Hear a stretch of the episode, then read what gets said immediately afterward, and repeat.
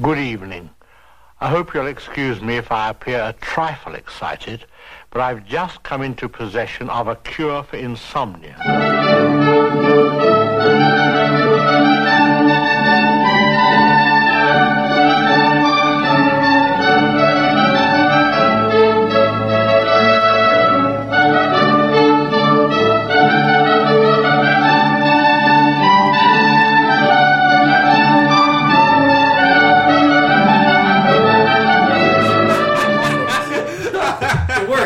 What do you want? That was good. Listener, I've got bad news. Those are fake laughs at the beginning of every episode. and I don't think we really have the steam for it this week because Caleb's finally actually leaving. He is. He That's is. sad. This is the for real last episode. I know we told you that like eight weeks ago, but Latino Review says this is his last show. We'll see if that pans out. Uh, It is a sad, sad time, but we are glad to be talking movies one more time with the great Caleb Masters. Uh, Caleb, tell us a little bit about what's happening with you, and then we're going to do some more introductions around the table. I am moving to the great or not so great, depending on who you ask, state of uh, Arizona. Not so great. Uh, it's sunny and it's nice during the winter. That's all it has going yeah, for it. so is Belize. Well, let's let's list off the things Oklahoma's got going for it. Fair enough.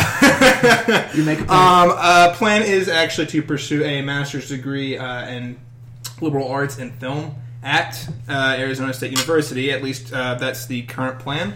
And uh, I would still like it, so- hopefully, during certain episodes, be able to Skype in and do guest hosting with you guys every periodically because you guys are just awesome. And listeners, you guys are just awesome. Thank you so much, Good Trash, for having me on. It's been a real honor and it's been a blast. Well, we're not going to get schmaltzy and all this stuff at this point. We're just glad you're here to, you know, hold up your end of the bargain and make the show work. So, you know, if you don't do very right. well, we will definitely kill you. Moving on. Um, can you introduce yourself across the table with the charming glasses? I am Arthur Gordon. I am a man of few words. That is all. That is all. Much like the film.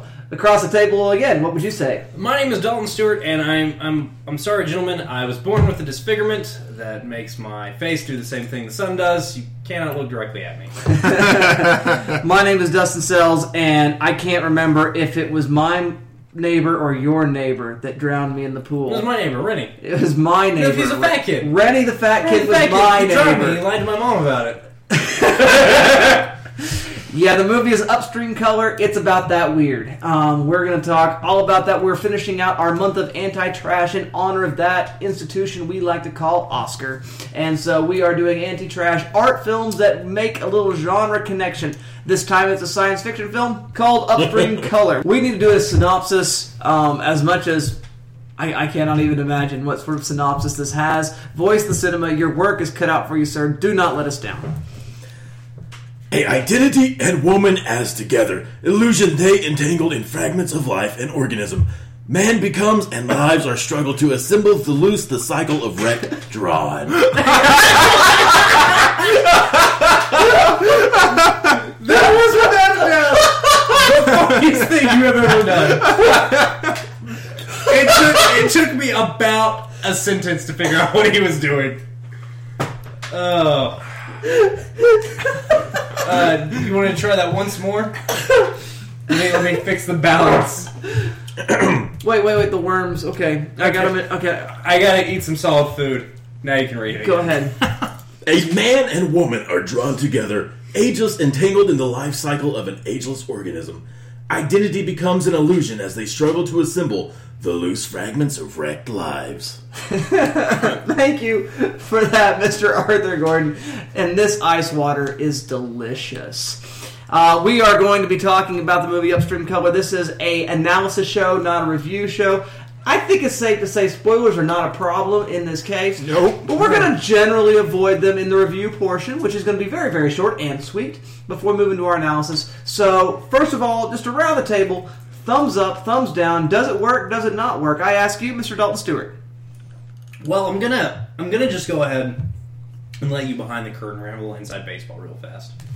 Uh, listener, I, I do this thing on the show where I do two pages of notes.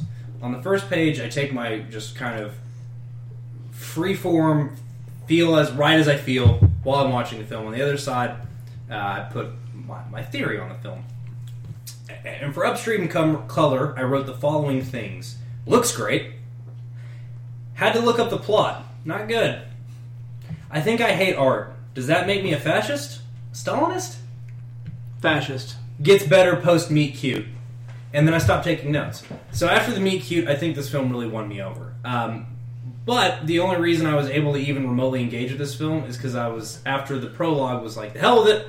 I'm pausing this and I'm reading the summary on Wikipedia, which is lengthy. Um, so I went ahead and read that, and I was like, okay, that sounds interesting. Let's go ahead and give this another try. Because I got pissed. I'm going to be honest with you. I was actively annoyed with this film after the opening sequence. Uh, but once you get past uh, this wall of pretentiousness, I think the film is built up around itself. And I think that's very deliberate. Uh, I, I think Shane Carruth thinks he's a genius. That being said, there is a really good film in here.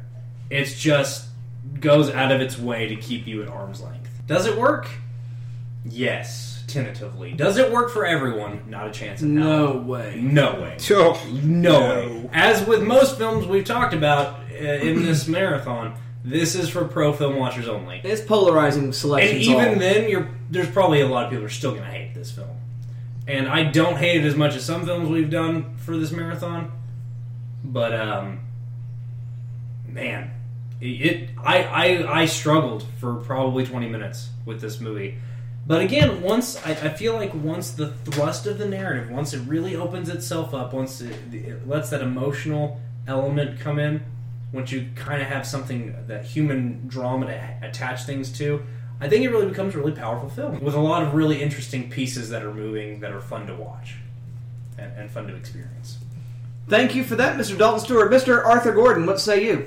Uh, I'll preface this by saying uh, the guy on IMDb, their top review that they had on their front page for IMDb, gave this a 1 out of 10 and crapped all over it Wow. because he didn't understand what it is. And I think that's, you know, one of those things going in, if you expect some sort of story film. Cohesiveness. Yeah, this is A classic narrative where they. This this makes, you know, this makes The Tree of Life look like a classical Hollywood film. It's certainly more dense than that, and that's a film I don't care for. But fundamentally, I think this is editing, cinematography, shot composition, scoring, sound editing. I think this film is done perfectly to a T. You can tell he's a big, big old Terrence Malick fan. Yeah. Oh mm-hmm. yeah. It's, Yeah, it is right. all over. doubt. It is stamped all I over. mean, the whispered dialogue, yeah. Yeah. I, I think I would have been better served by watching this in the theater where I could focus better because It's I one of those. wanted to doze off at parts and I kept getting distracted and I 'cause won't lie, I mean, did doze off. I, wa- I watched it in two halves. yeah, I did too. I mean, there's nothing really here to hook you to keep you No. invested. I fair. Yeah, and so I think I would have been better served in a theater. Yeah, so I'm definitely. pretty indifferent towards the events of the film. Fair play indeed, sir. Thank you for that. Mr. Caleb Masters, what say you? Uh, um, I've got a love hate with this film. This is um, this is an indie filmmaker who who does seem pretentious, but at the same time, I feel like Mr. Carruth.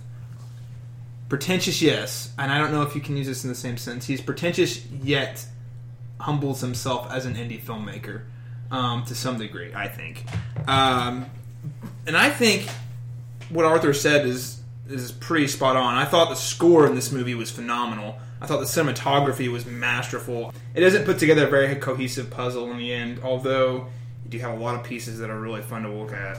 And I think overall, it's a it's a great piece of art cinema.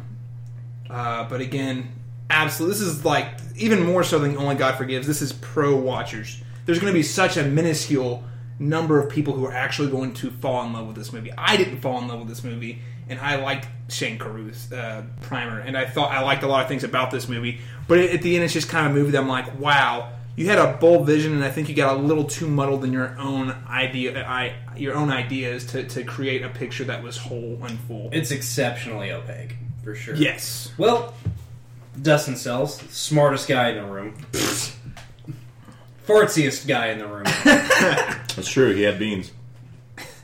You, you, you're you, you, you're the the high, high highbrow dude. You like you like weird Russian things no one's heard of. This What is you- this is not as viewing for you, right? yeah. What, what do you think? yeah, you've never seen this, I, correct? I had never seen this. It was the first view for this week. I, I'm somewhere between like and love. okay, Um, that cl- checks out. Closer to like than love, Okay, I would say. Uh, I really like Primer a lot. I don't mind a movie that holds you at arm's length. Um, you know, I thought about some Jean Vigo uh, documentaries I'd seen. Jean Vigo's a French filmmaker from the 1930s. Uh, Keep going. I just want to let you know I had something to say at some point. Oh, that's fine. Cue it to me when you have a chance. and and so those those sort of things don't really put me off necessarily. Uh, very pretty, very very beautifully shot. Um, but the the mystery itself, I mean, honestly, I probably wouldn't have kept watching the pretty imagery if it wasn't so baffling. I, I that somehow that active viewing was uh, made made the experience more enjoyable for me because I kept thinking to myself, what on earth is happening here? And those secrets were not being told, and that I, I really enjoyed.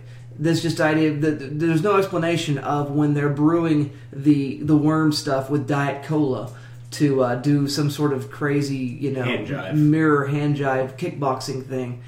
That was really cool, and no explanation. And how another version of that ends up being some sort of mind control. Again, no explanation. Uh, maybe no explanation needed. Maybe lots of explanation needed. But I, I found myself being actively engaged in something that was really, really pretty and sonically really, really interesting. Uh, there were bits in there that I didn't care about. I, I really liked the sampler guy, um, the pig farm dude, uh, and the idea of what he was doing, his his you know link in the chain of the life of this organism. That was interesting. But I did feel like we spent way too much time watching him do strange erotic foley with rocks and pipes. Yes. Oh I my agree. god, so long. It just it, that that was that was the real weakness. I thought is that it was one of those moments where it felt like somebody said this about Andrei Tarkovsky. Um, is he punishes his audience for twenty minutes with boredom, and then after that rewards them by finally doing something interesting.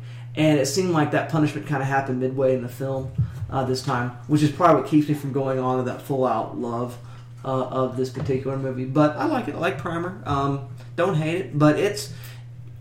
I mean, I wouldn't recommend it very much. No. often. Well, I think we, we've talked enough about kind of how the movie works. You have an idea now whether or not you want to go ahead and watch, and whether or not you care about being spoiled. I will again say, likely spoilers are not going to affect you in a negative way with this particular film. In fact, spoilers may help you. They helped me. I think you. I honestly, seriously think reading the Wikipedia summary beforehand or in the midst of the movie will help you tremendously. I did honestly. I did the same thing during Primer the first time, and I understood the movie better. This is definitely a.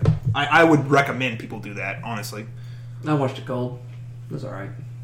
I read afterwards. He's just smarter than everyone. Did it help reading it afterwards? It did. It did. I mean, it's some like, clarity to things. yeah, it did. It's like, oh yeah, well that makes sense now. Okay. So Arthur, what about you? What? You've been pretty quiet. Did you uh, did you try to figure out what this movie was about going on uh, after you got finished watching it? Did you think I had no idea what just happened? I read the basic synopsises like on IMDb. Mhm. I didn't even think to go to Wikipedia for some reason. Yeah, it has a why. lengthy plot. summary. very lengthy. Yeah. Yeah. Yeah, I recommend it. Normally I would have. I just Detailed. for some reason I didn't think about it.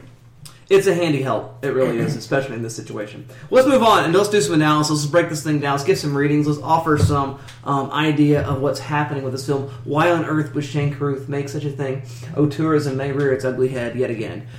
So we move into our analysis, and I ask you, Mr. Caleb Masters, what say you? You know, Dustin, I don't really have a whole lot to say on this movie. It was uh, very, it's a very layered movie. But honestly, before I could bring in the most accurate analysis, I seriously think I need to watch it again. There's a lot going on in this movie. Um, a lot. I need to get in Shane Carruth's head to understand exactly what's going on. Um, that that said, I have a little bit just to kind of talk about. I think one of the big or overarching themes here is man's connectivity towards nature, um, and how things go awry in nature it does impact the human element. And, and obviously, this movie is doing it in a very symbolic way with the the connectivity between the two people and the pigs, uh, and to show that, that when the pigs went through trauma and such, that humans also kind of were in emotional state. Notice when the pigs were in Yeah. trouble. Uh, what's her? I'm sorry, what's her name? Chris. Chris. uh, Chris was that was when she had those moments where she forgot exactly what she was doing.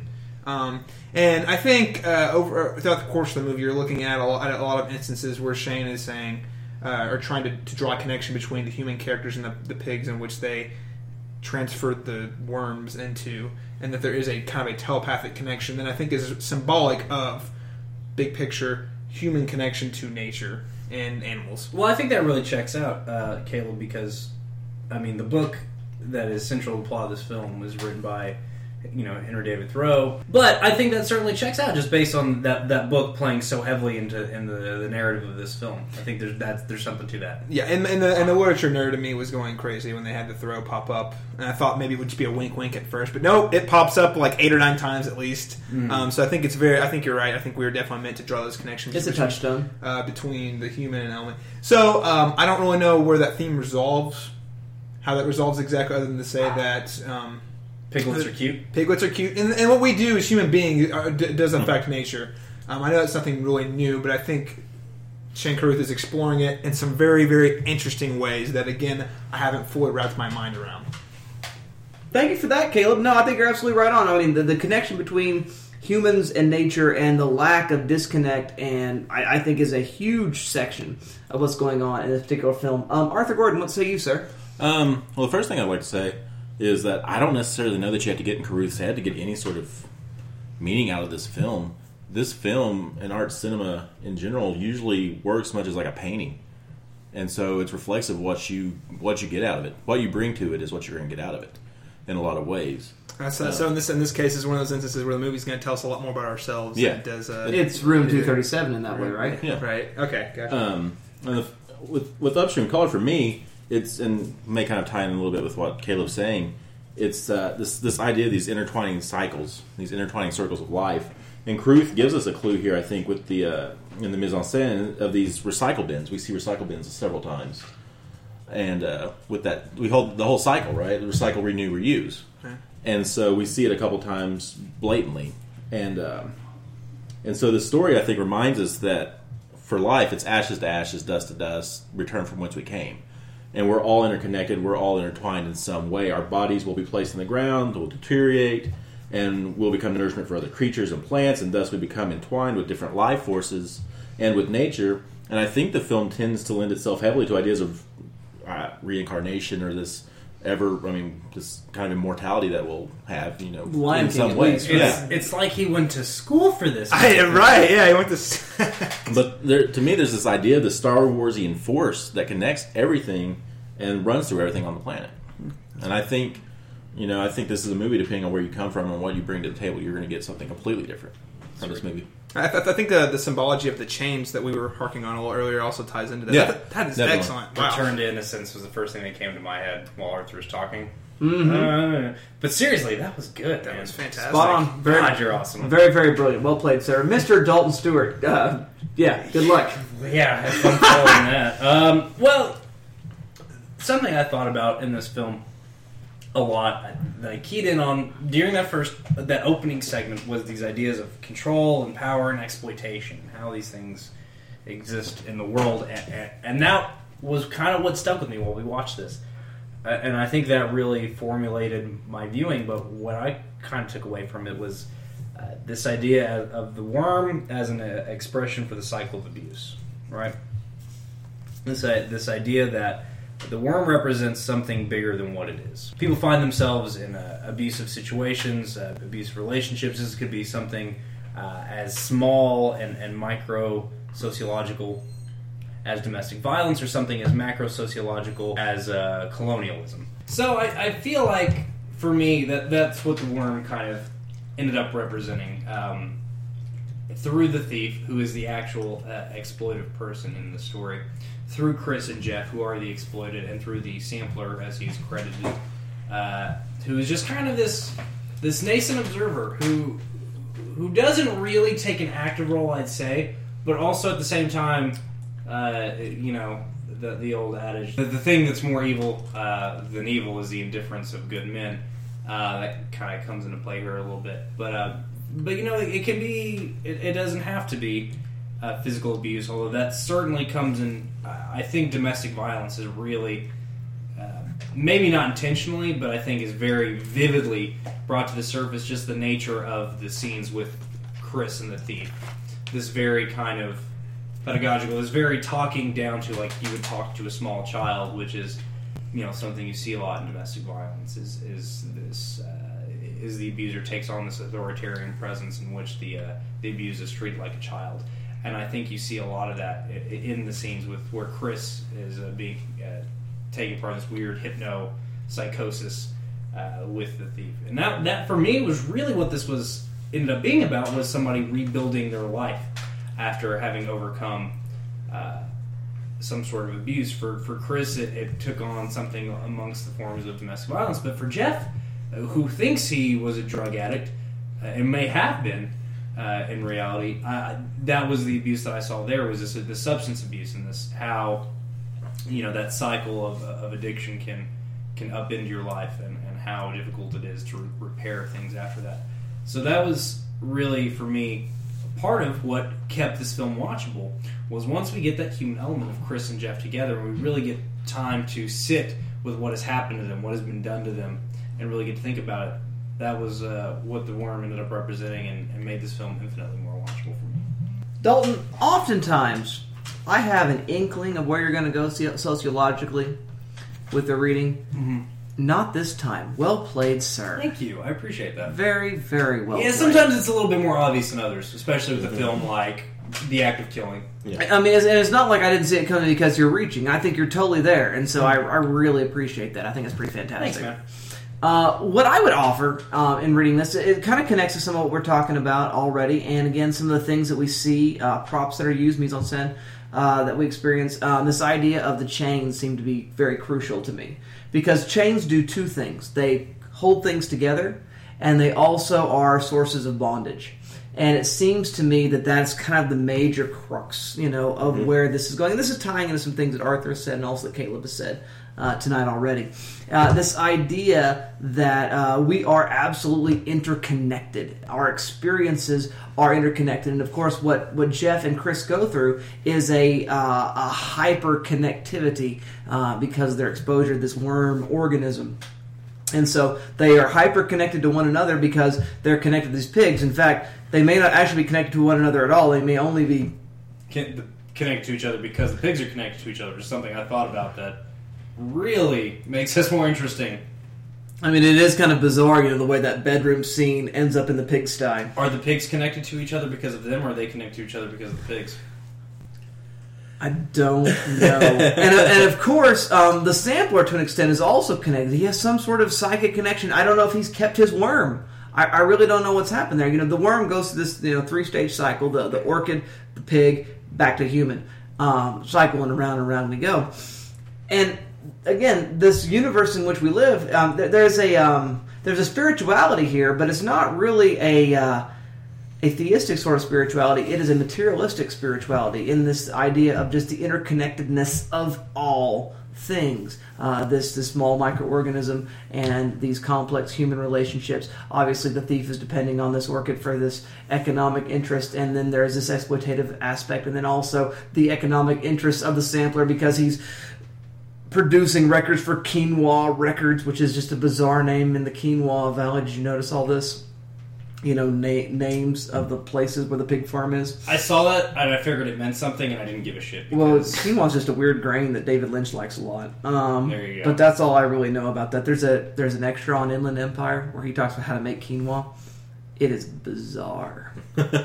it's like David Lynch giving rice cooking instructions. Interesting. So there, there's all again this this whole idea uh, of connectivity, uh, but the connectivity, the connective tissue of life is also a chain of bondage that limits our ability to choose.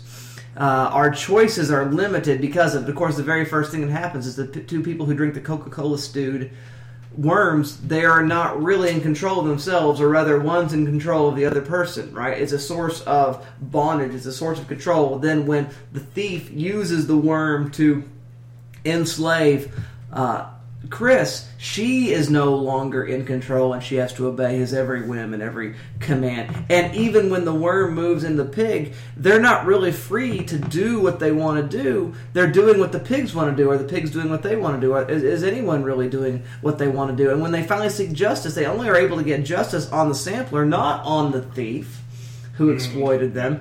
And so their ability to get justice is limited by the material circumstances of their life. They're bound by their limited purview because the connectivity that which they can see is limited in scope. You can't see it all.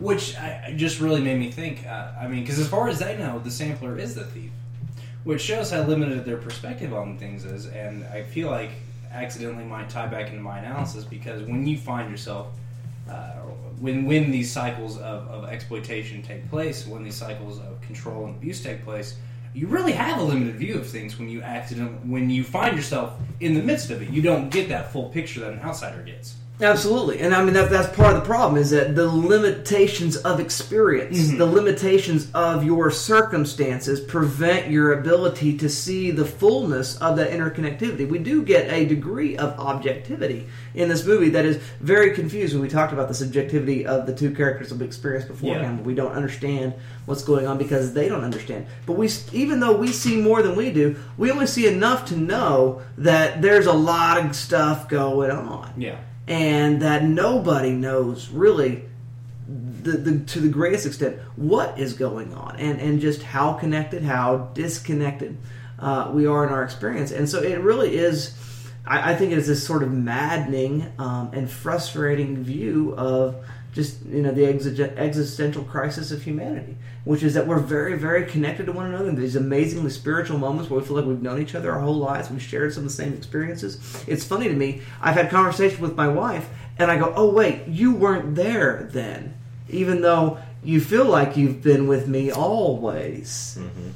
but we, we've totally had those kind of conversations Yeah. oh yeah you don't know this Probably Yeah. gonna steal that from you. because well, I, I, I, and it's not a line. I mean, No, really, I know. You know, I mean, I've been married nearly thirteen years. I mean, it's it's a, it's a thing where you just you fail to realize, oh yeah, there was before you. So there there is completely this idea of, of, of this connectivity that we have, but there's also this opaqueness to where there is no understanding and you are totally limited in your choices in that you are not able to do everything you think you could do and everything that seems so clear and open if you just step step back a little bit further you'd realize you really didn't have any option in the matter at all. And that is a conundrum again of, of human existence. And i think it's it's a wrestling uh, with all of that. And that's why it's a valuable film i think. And that's the analysis i would bring. Well, I'd say that's a discussion. that is a discussion, and I think it's a fine film. I think it's worth your time, um, but it's not necessarily up in your wheelhouse. I would say this: if you hang out with people, and the people that you hang out with have mentioned this movie, it's probably a possibility to check. If the first time you've ever heard about Upstream Color is a conversation that we had that happened to come through your generic media playing device, whatever it may be, no, run away, run far away. Our conversation will be far more interesting than what you experience. Yeah, you won't you won't have fun with this one. Well, I think this is going to be a very difficult dilemma for us as we move to our next section, which is when we begin to ask the question then, because we seem to be very engaged with this film on certain levels, though we have problems. So I'm very excited to hear what you're going to say when I ask the question, shelf or trash. And then also, I'm always excited to hear what you're going to say else or instead as well. But I think the shelf or trash dilemma um, should present some very, very interesting discussion. I ask you first, Mr. Arthur Gordon, what say you? I'm gonna be pretty pretty blunt here. It's gonna be trash. Yeah? It's not necessarily because it's a bad film. It's more of the fact, and it goes back to Only God Forgives. No one, I, I don't know anybody I could recommend this film to, mm-hmm. And so it's not going to go on my shelf because I will never watch it again. Yeah. and it's not because it's a bad film. It's just something I'm not interested in. Uh, instead, I would suggest, as we've been talking about, Tree of Life. I like Tree of Life a lot more. I like Days of Heaven a lot more, but I think Tree of Life is more similar to what's happening here. For sure. No doubt. Thematically. I would also suggest uh, another one of the Academy Award nominated documentaries, Cutie and the Boxer, which I just recently watched, uh, which deals a lot with uh, kind of anxieties of relationships, and I think that kind of plays in a little bit with Carruth's narrative uh, in in the end. I'd also say Darren Aronofsky's The Fountain, which deals with these intertwining narratives and reincarnation and Plants. plants, and there's a tree involved. There is that, and finally, a little off the cuff, I'd say you watch uh, Vertigo, which deals with spirals and cycles and these circles. In its- in its narrative and- yeah. No, I know that. I mean, I know what you're saying. I think there is something there, and it's a lot more classic. Yeah, Yeah. So if you if you like the idea of this movie, but don't want to watch the movie that we described that's you know baffling, bananas, crazy, then watch Vertigo. yeah. I think that's fair. Thank you for that, Mr. Arthur Gordon. Mr. Caleb Masters, what say you? Well, Arthur took a couple of mine. Uh, Tree, Suck of, it, Trebek. uh, Tree of Life and the Fountain, and I and I'm just going to go ahead and say the Fountain again because I love love that movie, and I don't think it gets enough credit or love. Outside of uh, the Tree of Life and the Fountain, which Arthur also recommended, uh, I've got to say go with Shane Carruth's other work, The Pri- uh, Primer.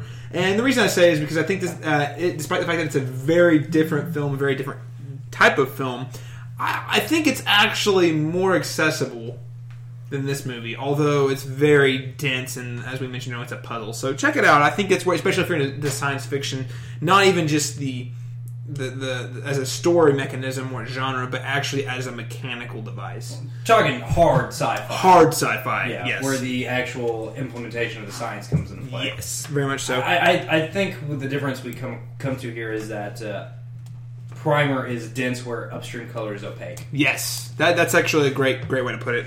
Um, other than that, just because we talked about the interconnectivity and circle of life and things like that, I got to recommend Avatar and Lion King.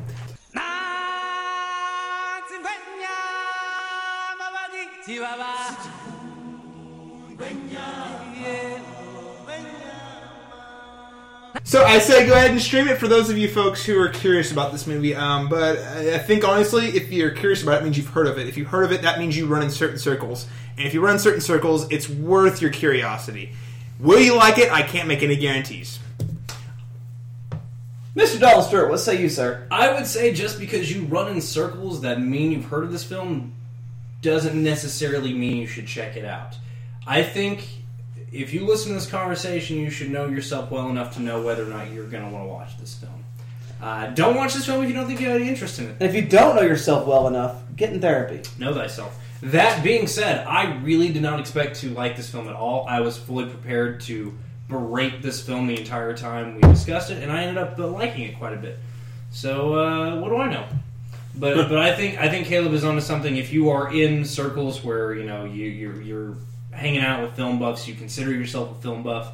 Uh, maybe broaden your horizons, but uh, at the end of the day, I'm going to go with Caleb and say stream it. It's definitely not for everybody. I definitely don't think it's an essential.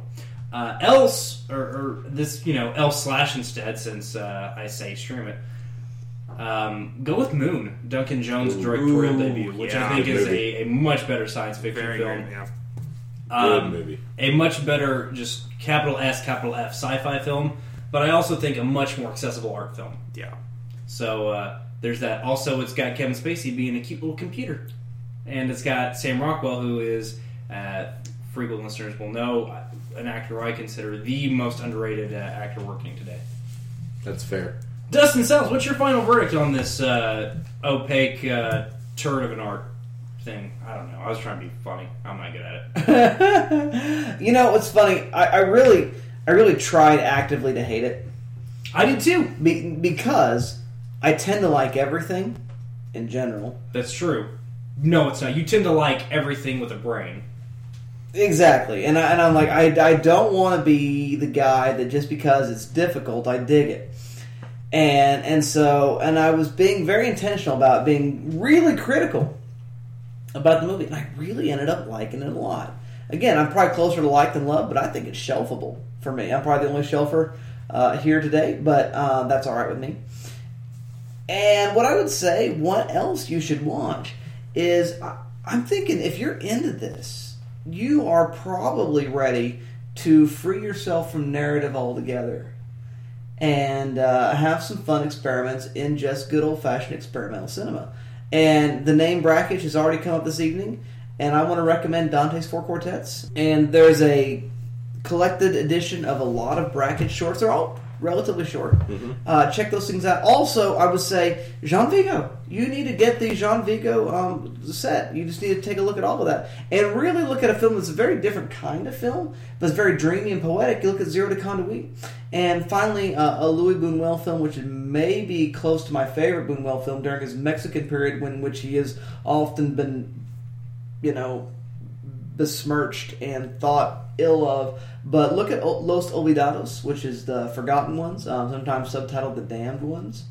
Um, but it's about a bunch of street kids in uh, Mexico City, and there are some moments in that that are really kind of wonderful. It's more of a classical narrative, um, but take a look at those sort of things and uh, broaden your horizons if um, this is something that you enjoy. Those would be my else's.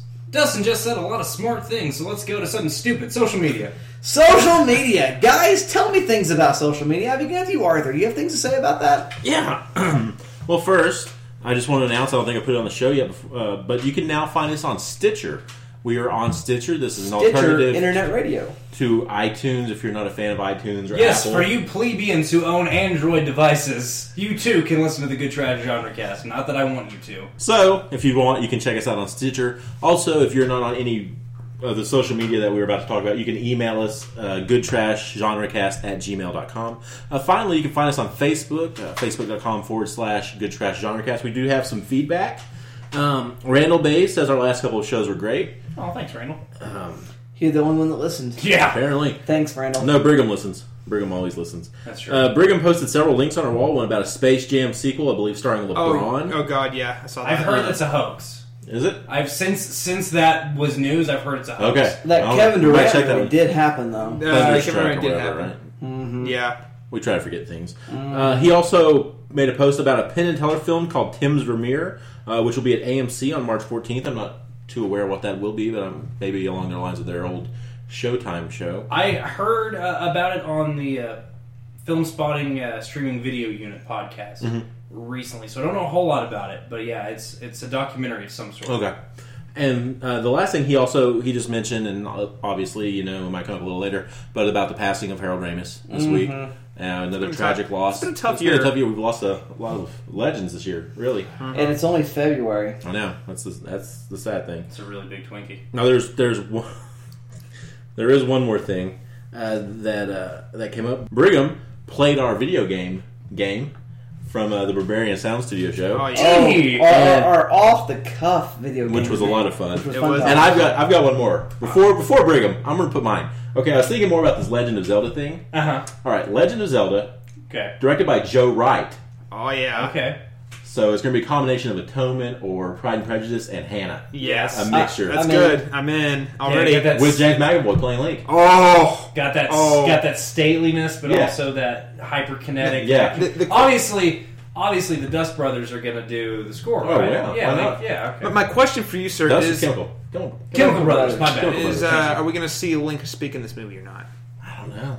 Why not? Oh, I mean, yeah, the sky's the limit. If it's James McAvoy, you need to have him. But back to Brigham because our dear listener is more important, so we save the best for last. Brigham Yes. mentions two two adaptations, and I think everybody will be on board with these.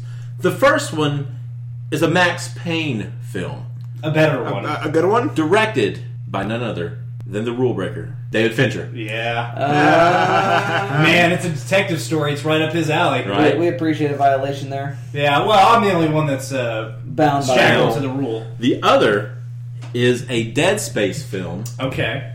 directed by Sir Guillermo del Toro. Oh, That that would be good. That is right up his alley because it's insects and body horror and monsters. Those are three things he loves. I would I would I vote rapidly pay to see both of those films multiple times. yeah. So I'm on board, Brigham. Yeah. I'm on board with Good those. call, bud. Make it so. And that is all we've got coming from the Facey Facebook this week. Is there a second means of social media that you can address, sir? Dustin, the social media before you is somehow special. When you post to it, you feel revived and full of energy. It is better than any socialization you've ever experienced. tweet now. Each tweet is better than the last, leaving you with a desire to have to post another. Tweet now. The next tweet must be earned, and I'm going to tell you how. Focus closely on my instructions. I will ask you to use a hashtag. Ladies and gentlemen, you can find the Good Trash Genre Cast on Twitter at good underscore trash. Are there words said on the Twitter? No! And here's what I've decided to do. I'm getting really tired of Arthur getting all the feedback. It makes me grumpy. Uh, I'm very sensitive, uh, listener. And because I moderate the Twitter, I take it as a personal affront to me, uh, that meaning you don't like me. So here's what I've decided to do. I'm going to read. Nobody likes you. I know. I'm going to read the two things we have coming in the Twitter, other than tweets and uh, retweets and favorites, which there were a couple of. Thanks for that. So I'm going to read the tweet, two things we do have, and then I'm going to introduce a new segment. Uh, first of all, uh, we have Brigham uh, tweeted to the Good Trash Genre Cast and all of us individually. Diane, 11:30 a.m. February 24th. I am entering the town of Twin Peaks. Thank you for that, Brigham Cole. I was in a hotel room when I received that information. it made my day. I was at work. It still made my day. Uh, also, the uh, Deus Ex Media podcast uh, did us as a uh, follow Friday. So thanks for Oh, that, cool. guys. All Appreciate right. that Awesome. a lot. Uh, so where's here's the new here's the new thing we're gonna do. I'm tired of you guys not giving me feedback to read during our Twitter segment. So when you don't give me enough feedback, I'm going to subject you to our new segment, This Week in Nick Sanford. Let's give it a go, shall we? oh no. First up, Dr. Stone, I don't think you understand the gravity of this situation. Not George Clooney's character, unfortunately. Sad face, sad face.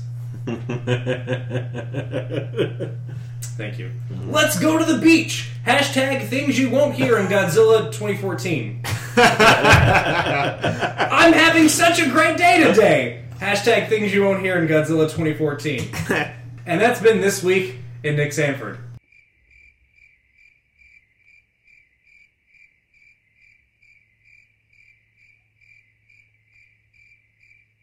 Thank you for that. You're welcome. so that's our new segment. And if you don't want that segment anymore, give me more feedback. You're welcome. So it's only a fallback if you don't have any tweets. Pretty much. Okay, gotcha. So that's that is a threat, listeners. That is a threat, yes. Caleb, you're leaving. Your duty from this point forward. Just to tweet you guys. It's guys. a tweet feedback, so that never happens again. And tell your friends in the uh, that hot place you're going to. Well, let's move on to our game. We have a game that we wish to play to keep the conversation going, talking about things related directly to Upstream Color, in which we think about this movie as probably something where the experience is actually greater than what you actually see on screen. That it's there's something going on inside your brain that is much more interesting than maybe what's going on in the actual pixels that you're viewing on your television set. But to open the discussion up, we also offer, offer the alternative. Sometimes what's going on with the pixels on your television set is more than what's going on in your brain, rather, I should say. Does that make sense? You, your fir- first viewing of something maybe really kind of mundane, yes, Yeah. but it's Yeah. something fantastic. No. the film itself is fantastic, yeah, but what, what you're seeing is fantastic, but your actual experience of watching it was kind of Kind of meh. So, Ex- exactly. So that is the question I want to ask. Tell me about your Met experiences of wonderful things and your amazing experiences of things that are just kind of really meh in an objective kind of way. I ask you first, Mister Arthur Gordon. What say you? All right, um, I'm gonna. Well, the first one's gonna be a rule break, but uh, because I don't think it's a bad movie at all, but I think there's a great experience involved at the theater, and that's Twelve Years a Slave. Uh, I saw this for the first time this past weekend, and there were moments where I, I was on the edge of my seat in awe of the filmmaking taking place. Not the story, not the drama, but the way this film was put together. And for me, I had been in the theater for 12 hours, and to be on the edge of my seat oh yeah, you did that marathon thing. with this movie, I think speaks to the power of that film, and that's just the experience there. It's a goodie, right? Oh yeah, I I, I thought it was a great film. If it wins, let's put it this way: if it wins Best Picture, I don't think anyone's gonna be disappointed. Does it make you want to reevaluate your top uh, 10 of 2013? definitely, I would definitely do that. Um, but more into our game, I think just I'll kind of start more recent, maybe move backwards. American Hustle, I think was a great experience film because it is so abrasively in your face funny Yeah. that you don't catch the flaws. I think until you've had time to think about And it. they are resounding and monstrous, starting with uh, Bradley Cooper's perm. Yes. No, no, no. I, I- you know, I gotta back you all the way on that because that movie initially, as an experience, I loved every second Oh, yeah. of it. But it wasn't until I, had time to digest what I had just seen to realize Yeah. exactly what I what was And going on. I will counter that. Balderdash, you And I will Philistines. counter that with Wolf of Wall Street, which I think is abrasively funny and maybe plays a little long, like Dustin said. But I think it, the themes and what it's doing are will resonate longer and more powerful than what American Hustle does. Amen. Could not agree with you more. Uh, moving on, just into some lesser good trash fare, quote unquote, lesser fare. I would say Insidious was a great experience. I was in a theater packed uh, to see that film, and the energy was incredible. Uh, but I don't think Insidious itself is a great film. I think it is very flawed. It's very problematic. It's a fun film. Don't get me wrong. I like it. I think it's a good. Fi- I think it's a fun film. But there are problems, especially when they go into the ethereal world or whatever it is. I think there are problems there, and with the comedy, uh, interludes that they try to do. What's interesting, Arthur, that uh, that was also an experience that I picked. I had the exact opposite experience. Really? I was one of about five people in the theater. Ah. My group of four people I was with being the right. There were uh, there was a date there, and then there was me and my three friends. Yeah, and it was it's one of the most fun times I've ever had at a movie theater. yeah. So I mean that that film, I, I think in, there's no in between. Yeah. You either need about a thousand people or five people. Yeah. We're all by yourself because I saw it all by myself and heebie love it. jeebie, heebie jeebie. It was effective. Another film that I really enjoyed as an experience, and it's not a great film, but it's Battle L.A. starring Aaron Eckhart. Yeah, That's a fun movie. I was so pumped when I watched that movie. I don't know why, but like the shaky cam was way too much, and it's not a great film. It's very stock characters. It's very by the book sci-fi, but I had a lot of fun watching that film. And finally, I'll, I'll give us a reverse uh, of that idea, and it's the Lego Movie, which I love. I thought the Lego Movie was a great movie. But I saw it, there were maybe 20 people in the theater, and this was a late night screening. There were about 20 people in the theater. Nobody got it. Oh, that's sad. I was sitting there laughing like an idiot at everything that happened, and nobody else, and it sucked the energy out of the movie. Uh, that's man, such a that's brilliant. And so I That sat is- there- that there sounds like- really awful. Partially like, man, I'm the idiot guy that's laughing at everything. I'm that guy. But at No, the but same you- but time, the, the- film the- is that good. the thing is, everyone else in the theater was being that guy. You were the guy who got it. Yeah. Yeah. And so I don't and that that's kind of that alternate experience where the Lego movie I think is one of the best is a great film, it's a great animated film, it's a great film in general. Uh, but the atmosphere in the room just killed it. That's unfortunate. And so The theater, That the theater too going experience bad. really can make Yeah. it, make or break a movie. Oh yeah, definitely. So that's what I got for you guys. Thank you. I like that. Um, what do you say, Dalton Stewart? When we pitched this game, the very first thing that came to mind for me is is single handedly one of my all time favorite theater going experiences. Uh, that is two. Let me rephrase it. One okay film from a pretty good filmmaker, and one pretty damn good film from a great filmmaker, and that is Grindhouse. Oh yeah. The Yeah. theatrical experience of what combining those two okay and pretty damn good film equal one great film. That is the most fun I've ever had at the movie theater. Uh, I saw it at a packed house on opening night in a very large uh, theater with uh, you know the kinds of people who would go see a Robert Rodriguez Quentin Tarantino double feature on opening night. That's a fun night. It was amazing, and it's the most fun I've ever had at the movie theater. It is a great experience for two pretty okay films that, when put together with all the trim, uh, trimmings, and all of the uh, side dishes, if you will, equal one fantastic uh, cinematic experience. Uh, I would also say a, a, a film that is not good in the least bit, but I had just the darndest time watching it, and that was a, a recent film, Abraham Lincoln Vampire Hunter Hey. which is a steaming pile of a film that couldn't have been more fun to see in theaters. that scene where he throws the cow, man. Guys, There's cow throwing. yes, Yes. a vampire throws a cow at Abe Lincoln. Yes, it, it makes the whole movie. It really does. For those of you who have already forgotten this film, I'm in. because it's possible you've already forgotten this. it's a terrible movie though. Abraham Lincoln does kung fu with a wood axe. Yes. and kills vampires. It's some business. Go see it. Um, I just really, it was a very small. It was one of the smaller theaters at the uh, the Warren Theater in Moore, Oklahoma, that they have one of their small luxury theaters. Um, and man, it was just fun. There was about thirty people in there, and everybody was in on the joke. Uh, and it was like noon on a Sunday, and everyone was drinking. It was a blast. That's that's a good Yeah. to drink too. Finally, I, I would say uh, a film that uh, is a great film, and we're going to bring Quentin Tarantino back into this. But my first viewing of it was not great, and it was Reservoir Dogs, and it was on uh, Spike TV when I was about 14 years old. Yeah. Uh, it was uh, it, they were running it uncut for time, but they were still editing some of these stronger language moments. Uh, but it was with limited commercial interruption, so it was like okay, there were mo- the things about it kind of evened out being it being watched on TV, but I still watched it on TV uh, with commercials and the f words taken out, which makes that movie really hard to watch. That ruins a Tarantino movie. Yeah. But um, so that was not a great experience for that film. That still uh, remains one of my favorite films, and I go back and forth on whether or not it's Tar- still Tarantino's like undisputed best film, just because it's got that brashness of a, of a first time filmmaker. Um, but yeah, that first experience was not good. Excellent. Thank you for that, Dalton Stewart. What say you, Caleb Masters? I've got a few picks here, um, and bear with me. Uh, I'll start off number one since we've already talked about some Best Picture nominees. Uh, I'm going to say this year's movie, uh, Gravity. And I do not want to say negative things about Gravity because I think it's a great movie. I think it's also a movie that is not. It's an incredible experience that the movie cannot possibly live up to if you'd seen it in IMAX 3D um, in a packed house. I saw it IMAX 3D packed house at the Warren, and wow, uh, the movie was great. And I think you know, I guess there's some room for debate whether it deserves Best Picture nominee or not. But I think there's enough there to to, to mark it as a great film.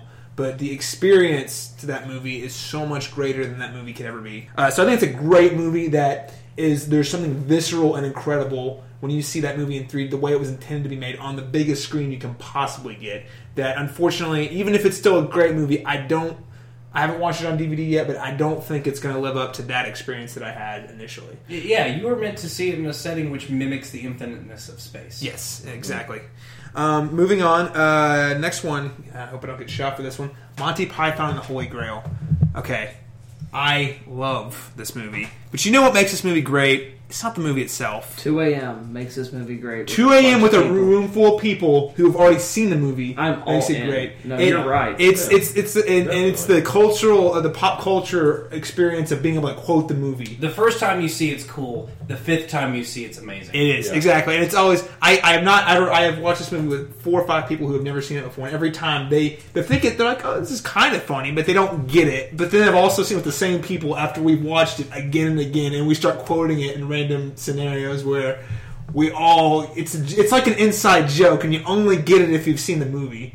And it's it's one of those experiences that I, I love. I don't want to talk to you no more, you empty-headed animal food trough whopper. I fart in your general direction. Your mother was a hamster, and your father smelt of elderberries. Um, moving on, uh, you reference Insidious, which made pulled to my mind that the best horror movie experience I've ever had in a theater was undoubtedly Paranormal Activity One, Full House. Friday it opened, and that was back when you had to demand in your theater. So it was like everyone who was there really wanted to be there, and even seeing the third one on the same opening night, when I- like I did with the 1st one, it just wasn't quite the same as that. The first one, everyone was feeding everybody, um, and it's just a great horror movie experience. That I don't think you can get back in the home. And lastly, I'll hit this one quickly: uh, Black Dynamite, which is a mock of a blaxploitation film, which is hilarious. But you know what? I watched that movie at 2 a.m. with a room full of guys in college, and every time I've seen the movie since, it's not as funny. That's all I got, Dustin. Well, thank you for that, Caleb. Um, my, I want to give a couple of examples. First of all, just a really meh experience of a fantastic movie that I knew was fantastic at the time. I was in high school. Uh, a couple friends and I got into a basement, and we gathered around TV and we watched The Godfather. It was super good.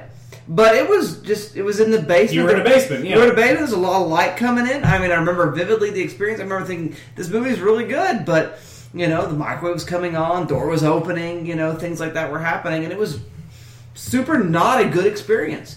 A very weird experience I had. I grew up in a little town called Carnegie, Oklahoma, which is a uh, large Native American population. The Kiowa National Headquarters is there. And I went and saw the movie Geronimo. And every time white people died, there was cheering.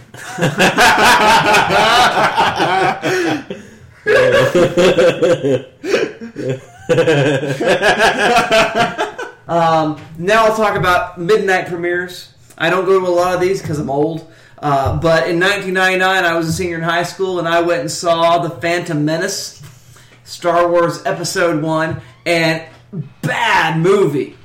Lots of fun because people in Weatherford, Oklahoma were in costume, and it was amazing.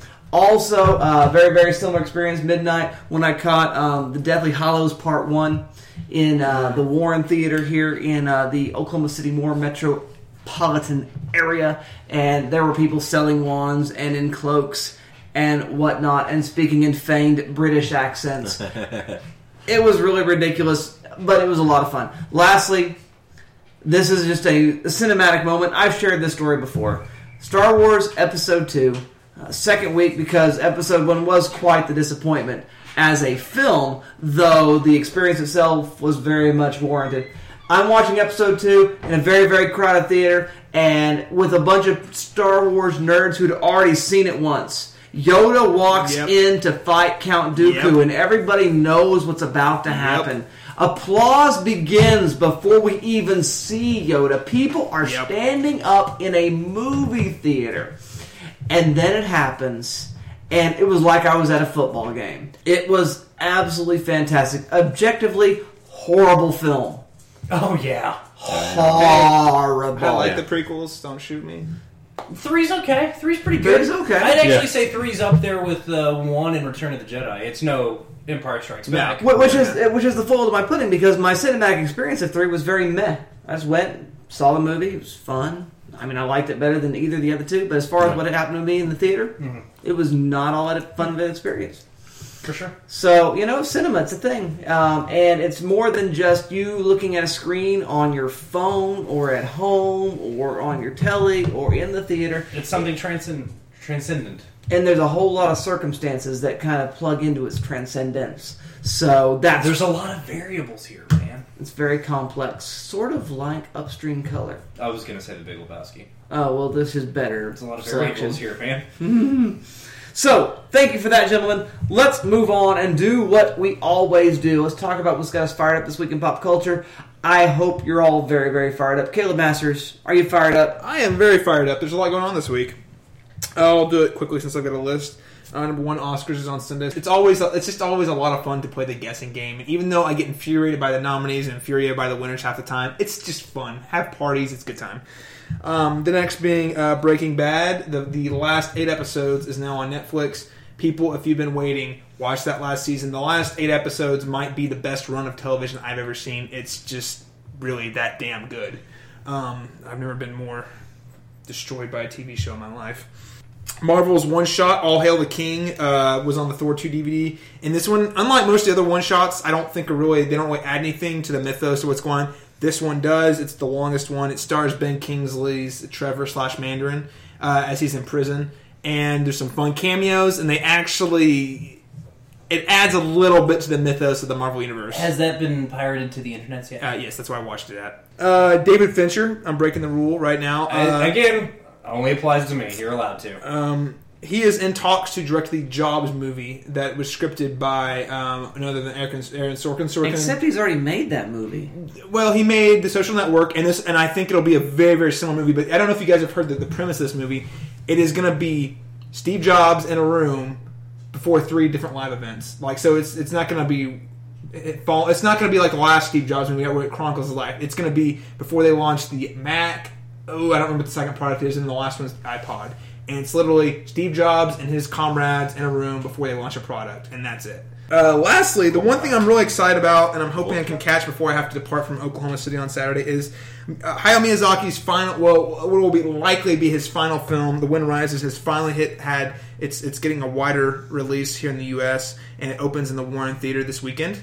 And uh, Dustin, that's all I'm fired up for about this week. Well, thank you for all of that, Caleb Masters. What say you, Mr. Arthur Gordon? Uh, I've got several things. The first thing, and I've already kind of hit on it, I spent last Saturday in the theater, as one does. The Or entire the cinema, of the Saturday. theater. Sorry, the cinema.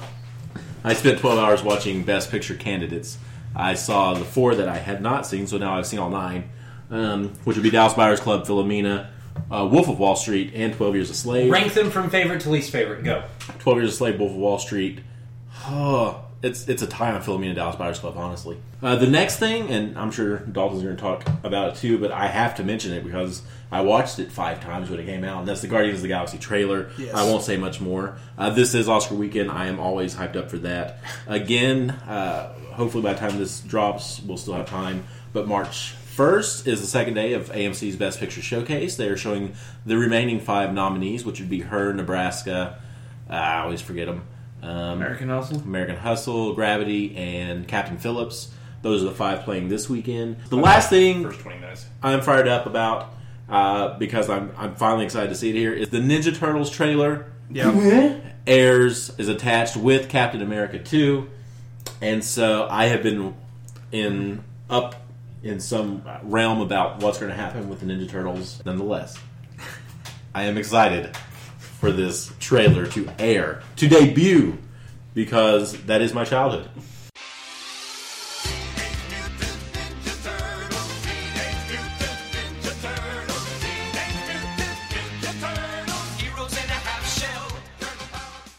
And so I turn it over to you, Dalton Stewart. What are you fired up about? We mentioned uh, on, on the show a couple weeks ago, and it was part of our outro, the uh, the passing of Philip Seymour Hoffman.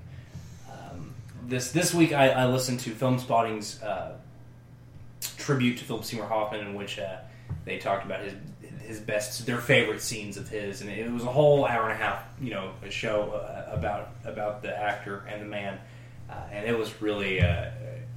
It made me want to make a better podcast. It, it, it was really that good. It, made me remember why I love acting, why I love film, why I love Philip Seymour Hoffman, uh, and why I love doing what we do on the show because we get to talk about uh, film. And at the end of the day, that's one of my favorite things in the world to do. Uh, and I'm sure I'm sad there aren't that many more Philip Seymour Hoffman movies left. Um, I also got to see the Lego Movie, and it's probably one of the smartest family films that's ever been made. Uh, it is beyond funny. It is beyond subversive.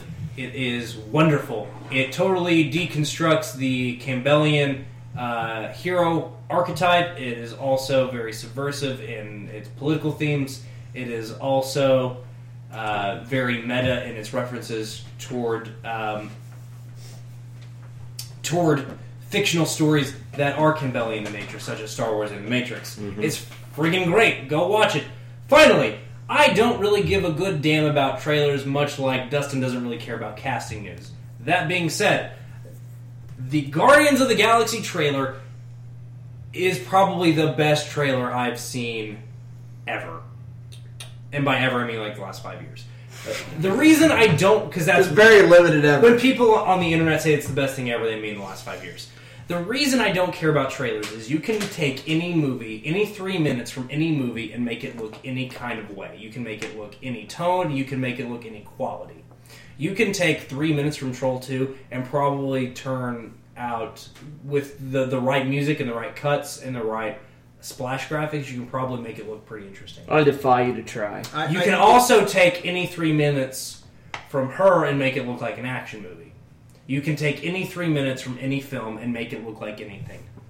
I know because the internet's done it. You can do anything with the trailer. Guardians of the Galaxy, though, gives me hope that movies based on not just Marvel comic books, but comic books in general can continue to be exciting uh, and different and new and, and give me give us that joy that uh, a big film can give give us. Uh, finally, another trailer. Again, I don't really care about these things, but this was a week for them. Uh, the Godzilla trailer was really cool. It was good. It's cool. I, I don't know. I'm still apprehensive. I'm less apprehensive than I was, though. Uh, mostly because Bryan Cranston's the tits. He's like the best thing ever, and his voice is great. And and uh, I don't know. I think they're going to do something. Him interesting. talking about the end of the world's pretty Yeah. pretty awesome. Yeah, and maybe they'll do something interesting with Godzilla. It, it, it's got that dourness that Legendary Pictures seems to bring to everything that they uh, attach their money to. It, it definitely had some shades of Man of Steel in it. Uh, so I don't know. But the trailer was cool, so maybe it'll be good. But that Guardians of the Galaxy trailer, man, holy crap. Oh, God.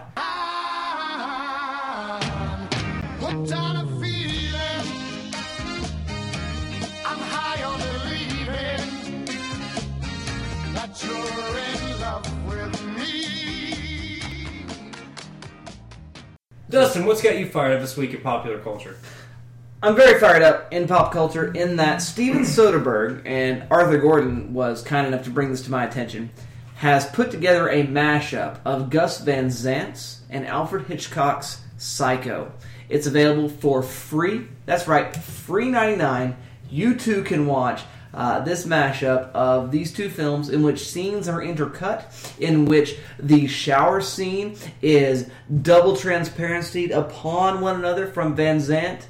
So we see Anne Heche and Janet Leigh being slaughtered by both Vince Vaughn and Anthony Perkins.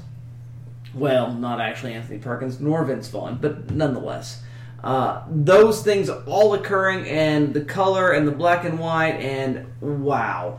I'm very, very excited about these things because I'm always excited about all things Hitchcock. And so that's that's a very very exciting thing to me. I'm also really excited about what we do on this show because I had the opportunity to travel to the ABQ last week and go to the Southwest PCA slash ACA convention uh, where a bunch of papers were given doing theoretical analysis about, I don't know, Batman, Star Trek, Breaking Bad, The Walking Dead. I gave a paper about that. Uh, papers given about art film like Hitchcock and Belle de Jour by Louis Buñuel, about ridiculous fun stuff like Doctor Who and Pokemon, uh, where game theory in video games was given serious analytical thought with regards to the freedom of the will or the lack thereof, agency and its possibilities and its limitations, all of which apply to, I don't know, let's say Resident Evil, let's say uh, just your random fighter shoot 'em up video games, uh, where serious theoretical and baroque analysis is applied to Scott Pilgrim's soundtrack. I'm talking about the video game, not the movie. Yeah, that's stuff that happened where I was. I was with my people last week. That being said, the soundtrack for Scott Pilgrim the film is amazing. Awesome. Awesome. Great movie. No, no, well the movie's great. That soundtrack is in business.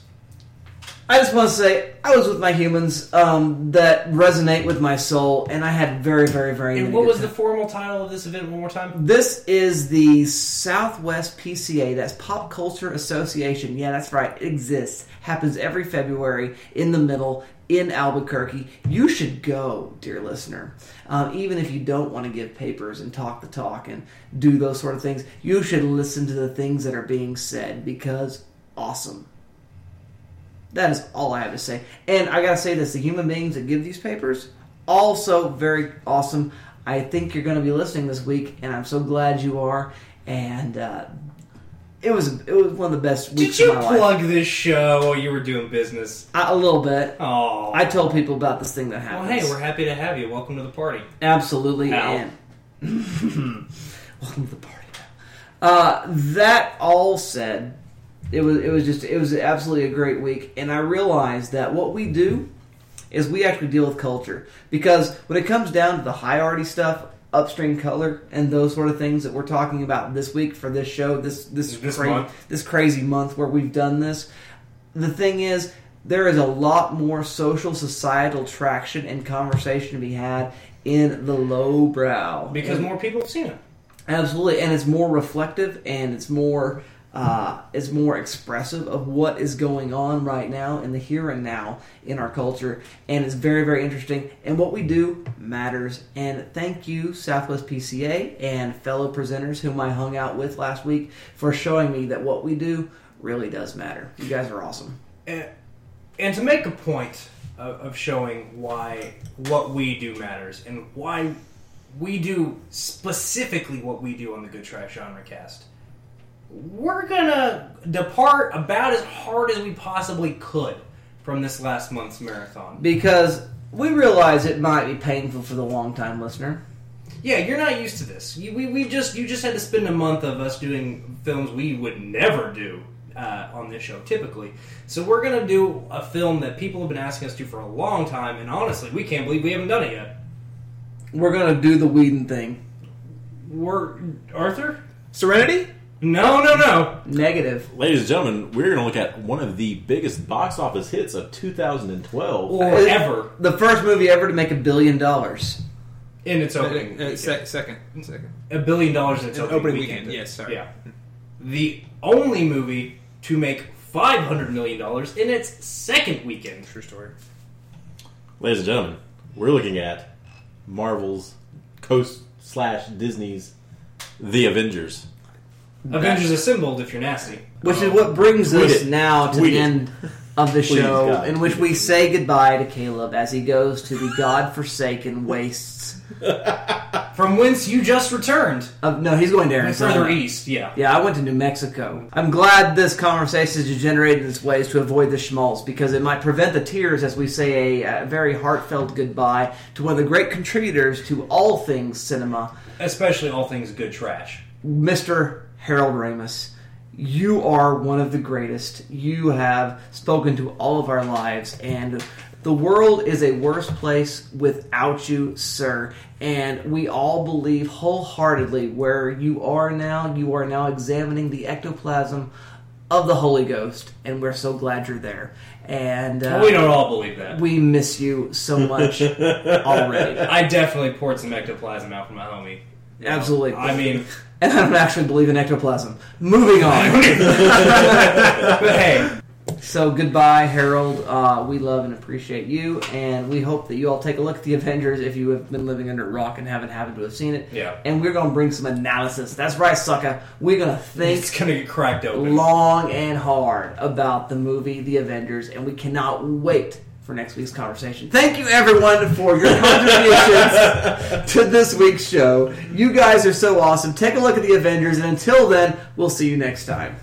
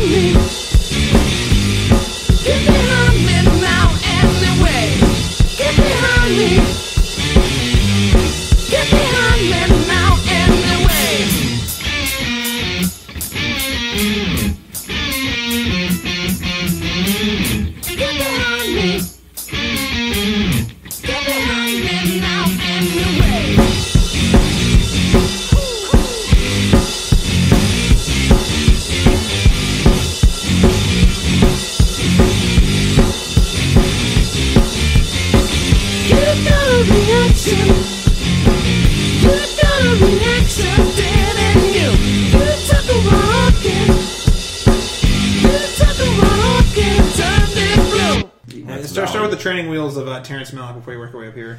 I don't even know if that would help. Uh, I mean- it's different. This is this is yeah. I mean, if this I were is- to rank this, if you if you were a viewer of Stan Brakhage, you might be accessing something See, here. the, the, the Malick comparisons, I, I I like that because what Malick is trying to do is connect some hooks and eyes to a greater narrative tradition because Malick's coming from the Christian tradition. And so there are these sort of intuitive and overt moments where Days of Heaven connects to the Abraham and Sarah stories, where Tree of Life connects to questions out of the Book of Job, and, and, and these sorts of issues where there there is a there is a narrative tradition bigger than the narrative that you find in the film that kind of helps you connect some of those dots. Carruth's not doing that. There is no broader narrative tradition. Uh, Walden is not helpful in this regard. What's funny is we almost did to the Wonder this week. We came damn close. Really close. Came down to a coin toss, in fact. There were coins flipped. It happened. and Behind the curtain. wow, I'm gonna be. I'm gonna. Okay, I'm we gonna say cast it now. Lost, and the Spirit would have us do this. I I don't know between the, this and the two Malick films I've seen, uh, Tree of Life and the infamous uh, the infamous Days of Heaven episode.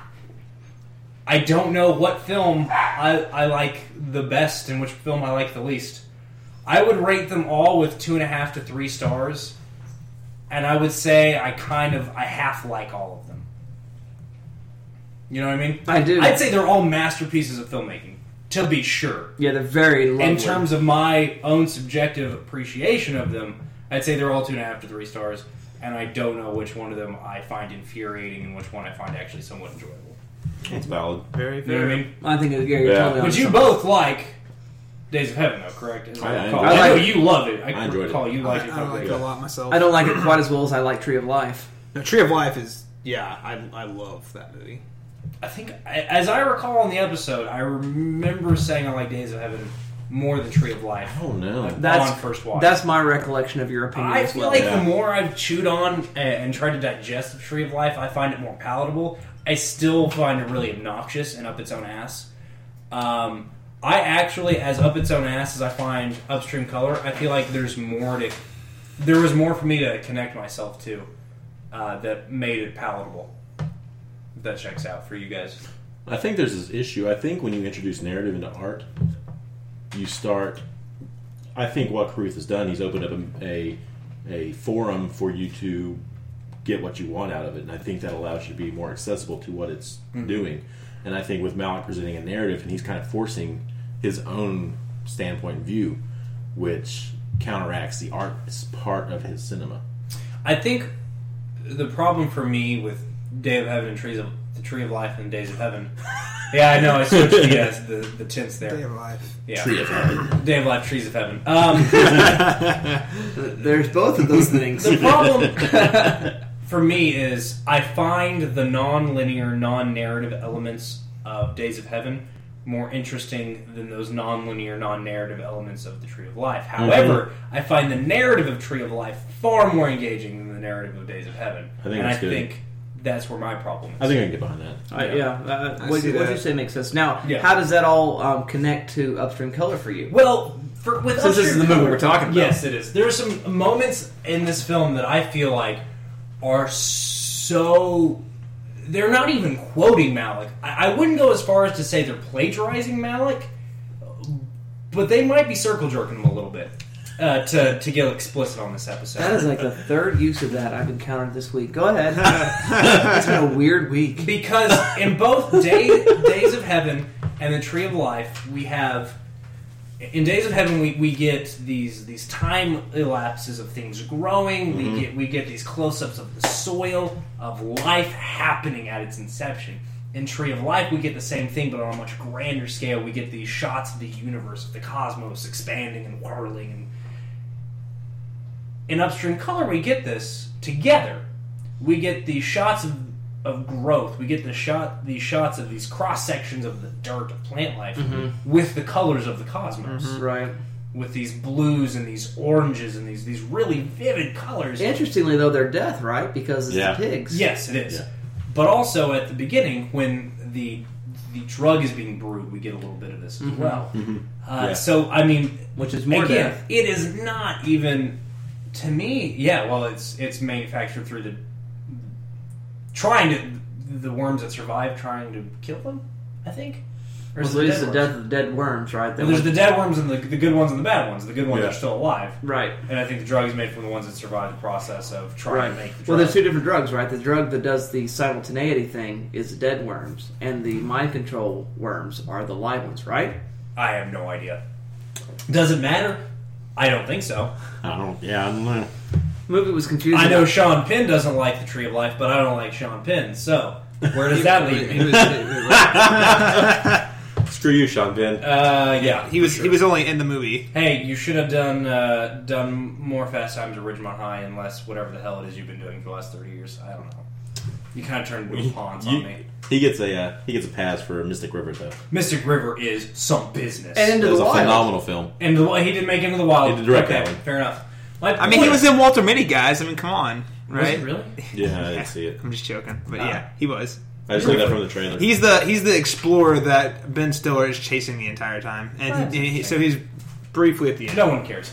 Um, so where does your question, Dustin, was where does that leave me with Upstream Color? My experiences with the Tree of Life and um, Days of Heaven, right? Mhm. I think I like Upstream Color better than both of those Terrence Malick films. I really do. And again, I mean, there is again he's quoting Malick so hard he he's basically plagiarizing him at certain points. I think. Mm-hmm. I mean, again, not even homages, not even quotations of an you know an interte- intertextual nature.